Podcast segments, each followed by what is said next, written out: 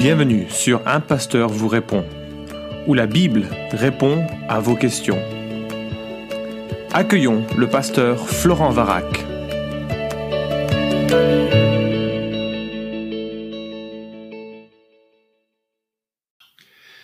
La question qui est posée est la suivante. C'est quoi le blasphème contre le Saint-Esprit? Et comment savoir si je ne l'ai pas déjà commis? Alors j'ai conscience que c'est une question extrêmement stressante. Euh, je me souviens quand je me suis converti, donc euh, je découvrais le, christianisme, j'ai lu ces passages qui parlaient du blasphème contre l'esprit et j'étais évidemment impressionné. Euh, j'ai eu peur de l'avoir commis, comme un certain nombre de jeunes chrétiens peuvent y penser. j'ai même été choqué plus tard d'apprendre que certains responsables d'église utilisaient cette menace pour tenir, on va dire, leurs ouailles euh, près d'eux et je trouve que c'est absolument terrible parce que c'est une euh, très mauvaise manière de comprendre ce, ce texte. Donc, analysons la, euh, la question. Le texte biblique nous vient de Matthieu chapitre 12 notamment et du verset 31 où Jésus dit c'est pourquoi je vous dis tout péché et tout blasphème sera pardonné aux hommes mais le blasphème contre l'esprit ne sera point pardonné. Quiconque parlera contre le Fils de l'homme, il lui sera pardonné, mais quiconque parlera contre le Saint-Esprit, il ne lui sera pardonné, ni dans, le, dans ce siècle, ni dans le siècle à venir. évidemment, c'est très impressionnant parce que c'est un péché dont Jésus dit qu'il n'est pas pardonnable. Alors ça fait tout de suite peur parce qu'on se dit mais il faut surtout pas, s'il y a une chose qu'il faut pas que je fasse, c'est ce, ce péché-là. Alors une règle fondamentale quand on cherche à interpréter l'écriture, à comprendre l'écriture. Une règle fondamentale, c'est, et euh, vous l'entendrez dans, si vous allez dans une école biblique ou si vous en, faites une étude biblique avec votre pasteur ou, ou, à plusieurs, il faut toujours se dire contexte, contexte, C'est la règle la plus importante. Qu'est-ce qui se passe avant? Si on prend beaucoup de recul par rapport à, l'évangile, on réalise que Jésus enseigne avec une autorité, une sagesse inégalée. Ça, c'est Matthieu chapitre 5 à chapitre 7. Jésus ensuite démontre son autorité par des miracles extraordinaires. Il guérit les malades, chasse les démons, calme la tempête, guérit tous les malades, il chasse tous les démons. Matthieu 8 et 9 montrent qu'il est celui vraiment que Dieu envoie pour euh, ouvrir cette nouvelle alliance euh, qu'il va signer de son sang. Et puis, Matthieu chapitre 10, Jésus envoie ses disciples avec l'autorité de le représenter et donc de faire comme lui. Ça, c'est l'envoi que nous avons en Matthieu 10. Mais l'opposition gronde et Jésus prononce ses premiers jugements à l'encontre des villes qu'il a traversées. Matthieu chapitre 11, c'est quelque chose d'assez euh, triste à lire. On voit que l'opposition augmente de plus en plus et notamment des responsables religieux. Et puis, on arrive sur ce chapitre 12 dans lequel se trouve cette euh, annonce que ce péché-là ne peut pas être pardonné. On va lire ce qui se passe et qui est l'occasion de la euh, de, ces propos de Christ. Alors, on va lire à partir de chapitre 12 et du verset 22. Alors on lui amena un démoniaque aveugle et muet, et il le guérit, de sorte que le muet parlait et voyait. Toute la foule, hors d'elle-même, disait, N'est-ce pas là le fils de David? Les pharisiens, l'ayant appris, dirent, Cet homme ne chasse les démons que par Béelzébul, prince des démons. Comme Jésus connaissait leurs pensées, il leur dit, Tout royaume divisé contre lui-même est dévasté, et toute ville ou maison divisée contre elle-même ne peut pas subsister. Si Satan chasse Satan, il est divisé contre lui-même, comment donc son royaume subsistera-t-il? Et si moi je chasse les démons par Béelzébul, vos fils, par qui les chassent-ils? C'est pourquoi ils seront eux-mêmes vos juges. Mais, si c'est par l'Esprit de Dieu que moi je chasse les démons, le royaume de Dieu est donc parvenu jusqu'à vous. Oh, comment quelqu'un peut-il entrer dans la maison d'un homme fort et piller ses biens sans avoir auparavant lié cet homme fort? Alors seulement il pillera sa maison. Celui qui n'est pas avec moi est contre moi, et celui qui n'assemble pas avec moi disperse. Et voilà notre texte. C'est pourquoi je vous dis, tout péché et tout blasphème sera pardonné aux hommes, mais le blasphème contre euh, l'esprit ne sera point pardonné. Quiconque parlera contre le Fils de l'homme, il lui sera pardonné, mais quiconque parlera contre le Saint-Esprit, il ne lui sera pardonné ni dans ce siècle, ni dans le siècle à venir. Donc ce dont il est question est, assez spécifique. Hein. C'est pas une notion générale de blasphème ou d'arrogance ou de péché général ou d'insulte contre Dieu. Et c'est un texte bien sûr qui a, suscité pas mal de questions hein, chez les interprètes de, l'écriture. Il y en a qui ont voulu euh, imaginer que c'était un contraste entre le blasphème contre Jésus et le blasphème contre l'Esprit, en disant que le blasphème contre Jésus, c'est le blasphème que quelqu'un tiendrait avant sa conversion, et puis euh, le, blasphème contre l'Esprit, c'est un blasphème qui se ferait après la, la conversion. Euh, donc ce serait une question de timing. Alors à mon sens, c'est absolument pas possible, puisqu'il n'est pas euh, ici de, de, établi de contraste dans le moment de l'insulte, avant après la conversion, mais dans la personne insultée. Et le parallèle d'ailleurs n'est pas correct, hein, c'est pas d'un côté le blasphème contre le Fils avant la conversion qui engendrerait une condamnation, et le blasphème contre le Saint-Esprit après la conversion qui engendrerait une condamnation. D'autre part, euh, Jésus dit et commence son évaluation de la situation par un c'est pourquoi. Et ce c'est pourquoi renvoie aux pharisiens qui ont commis cette faute, puisque c'est précisément à eux qu'il leur dit. Euh, or, ils n'étaient pas nés de nouveau et on ne peut pas en conclure qu'il s'agirait d'un péché commis par les chrétiens. Et puis, d'un point de vue plus général et plus large, c'est pas tout à fait ma question, mais le, il me semble qu'il est impossible de perdre le salut. Le salut n'est pas quelque chose que l'on reçoit, que l'on obtient à force euh, d'efforts personnels, et ce n'est pas quelque chose que l'on garde à force d'efforts personnels. C'est quelque chose que l'on reçoit et que Dieu préserve en nous. Ça fera l'objet peut-être un jour d'une question. Mais donc, euh, si jamais c'était quelque chose que les chrétiens pouvaient commettre comme péché, ça impliquerait que quelqu'un pourrait devenir un enfant de Dieu et ensuite perdre son statut devenir orphelin de nouveau. La Bible ne le présente jamais en ces termes. Et, euh, et, donc je ne crois pas du tout que ce soit un péché que les chrétiens peuvent commettre après leur conversion.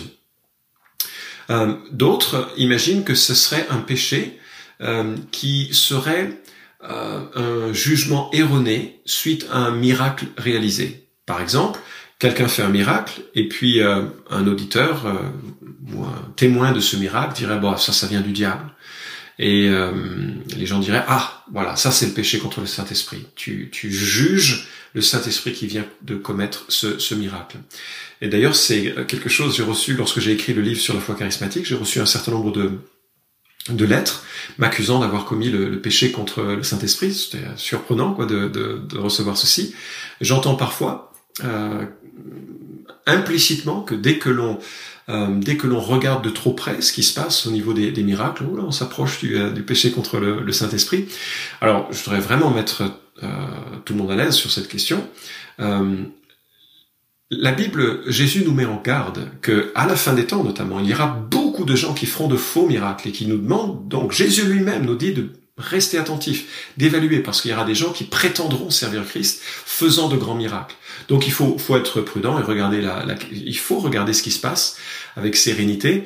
Et euh, euh, les miracles ne sont pas automatiquement la preuve que Dieu est à l'œuvre. D'ailleurs, on a dans l'Ancien Testament comme dans le Nouveau Testament des miracles qui ne, qui ne viennent pas de Dieu. Dieu nous invite à évaluer les miracles et à évaluer ceux qui les font en réfléchissant est-ce que c'est ça vient d'un bon arbre Est-ce que c'est vraiment centré sur Christ et sur, sur l'Évangile? Et puis, euh, ce que j'ai dit précédemment sur la perte du salut s'applique euh, également. Donc, c'est quoi le blasphème contre l'esprit? Si c'est pas une question de timing, si c'est pas une question d'évaluer un miracle qui aurait lieu, eh bien, il y a deux euh, possibilités qui sont plus orthodoxes et plus probables. La première, c'est que ce serait un péché inimitable aujourd'hui. Pourquoi? Parce que Jésus a dit, celui qui m'a vu a vu le Père. D'accord? Et qu'il y a dans la personne de Christ quelque chose d'indéniable qui atteste de la plénitude de Dieu euh, en Christ. Euh, la Bible dit en d'autres termes en Colossiens chapitre 2 verset 9 qu'en Christ habite corporellement toute la plénitude de la divinité. L'apôtre euh, révèle également que personne n'a jamais vu Dieu, mais que Dieu le Fils unique qui est dans le sein du Père, lui l'a fait connaître. Ça veut dire quoi? Ça veut dire que dans la présence et l'œuvre du Christ, le témoignage de la divinité était si énorme et le Saint-Esprit, la puissance du Saint-Esprit à l'œuvre pour l'attester en lui et dans la conviction que les gens pouvaient en avoir était si forte que de conclure à ce moment-là que ça venait du diable, c'était vraiment témoigner d'un endurcissement du cœur, d'un rejet complet de la révélation de Dieu, qui ne pouvait pas permettre de pardon, parce que c'est c'est précisément euh, cette révélation de Dieu qui permet le pardon que l'individu rejette. Et euh, euh, ce serait comme, c'est pas un parallèle très bon, mais ce serait comme quelqu'un qui regarde une course de Formule 1 et puis qui dit facile. c'est des gens qui qui utilisent des, je sais pas, des pédales. Et, enfin, le jugement de la situation est complètement décalé. Et moi, je crois que je crois que le blasphème contre le Saint-Esprit, c'était le blasphème de la génération qui a vu Jésus et qui l'a rejeté. C'est le blasphème des individus euh, qui ont vu Jésus à l'œuvre et qui l'ont rejeté. Parce qu'il y avait un, témoignage indéniable et un des témoignages que le Saint-Esprit aussi pouvait euh, leur donner par rapport à, ce qu'ils voyaient, et ils l'ont rejeté. Tout un blasphème qui, si on, rejette euh, cette main tendue, il n'y a pas d'autre moyen d'être sauvé. Donc c'est pour ça que Jésus dit, c'est un péché qu'il n'y a pas de pardon possible, ni dans ce siècle, le siècle présent, ni dans le siècle à venir. Cette interprétation est minoritaire dans le camp évangélique, mais elle se rapproche de l'interprétation majoritaire que je vais évoquer, et euh, qui est finalement assez similaire et qui se, se, prolonge un peu.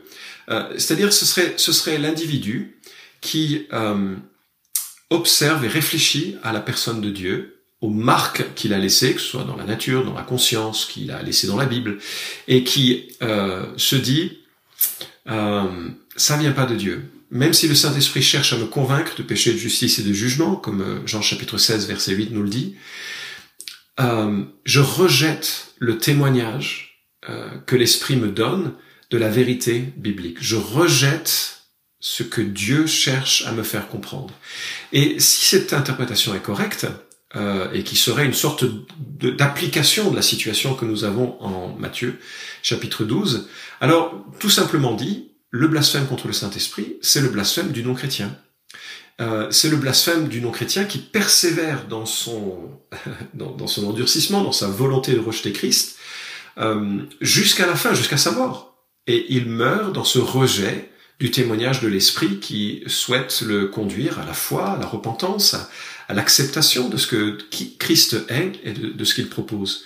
Et euh, c'est donc ben, pas un péché qu'un chrétien peut commettre, parce que c'est, euh, même si en tant que chrétien, certes, nous commettons beaucoup de péchés et parfois nous avons beaucoup de doutes et parfois on, lutte avec plein de choses, mais euh, c'est quelque chose de beaucoup plus spécifique qui est un rejet du témoignage que le Saint-Esprit veut faire de Christ.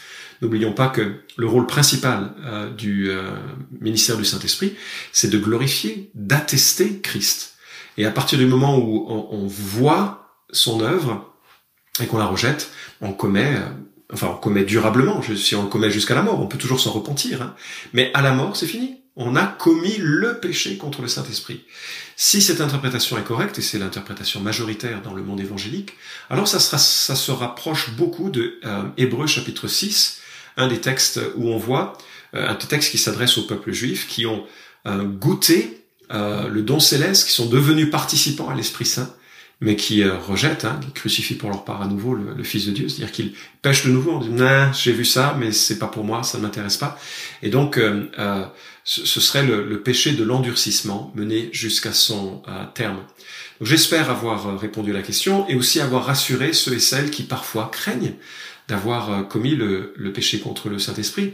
Le fait même de craindre l'avoir commis témoigne d'une sensibilité à la culpabilité, d'une sensibilité au péché, qui montre que le Saint-Esprit est en vous et que le Saint-Esprit veut au contraire vous conduire non pas dans l'accusation, ça c'est l'œuvre du diable, mais dans la confiance, dans la grâce de Dieu qui vous encourage chaque fois à vous relever et à persévérer pour marcher dans, ses voies.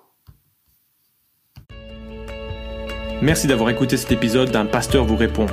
Posez vos questions en nous envoyant un email à question@toutpoursagloire.com. Retrouvez cet épisode et tous les précédents sur notre site toutpoursagloire.com.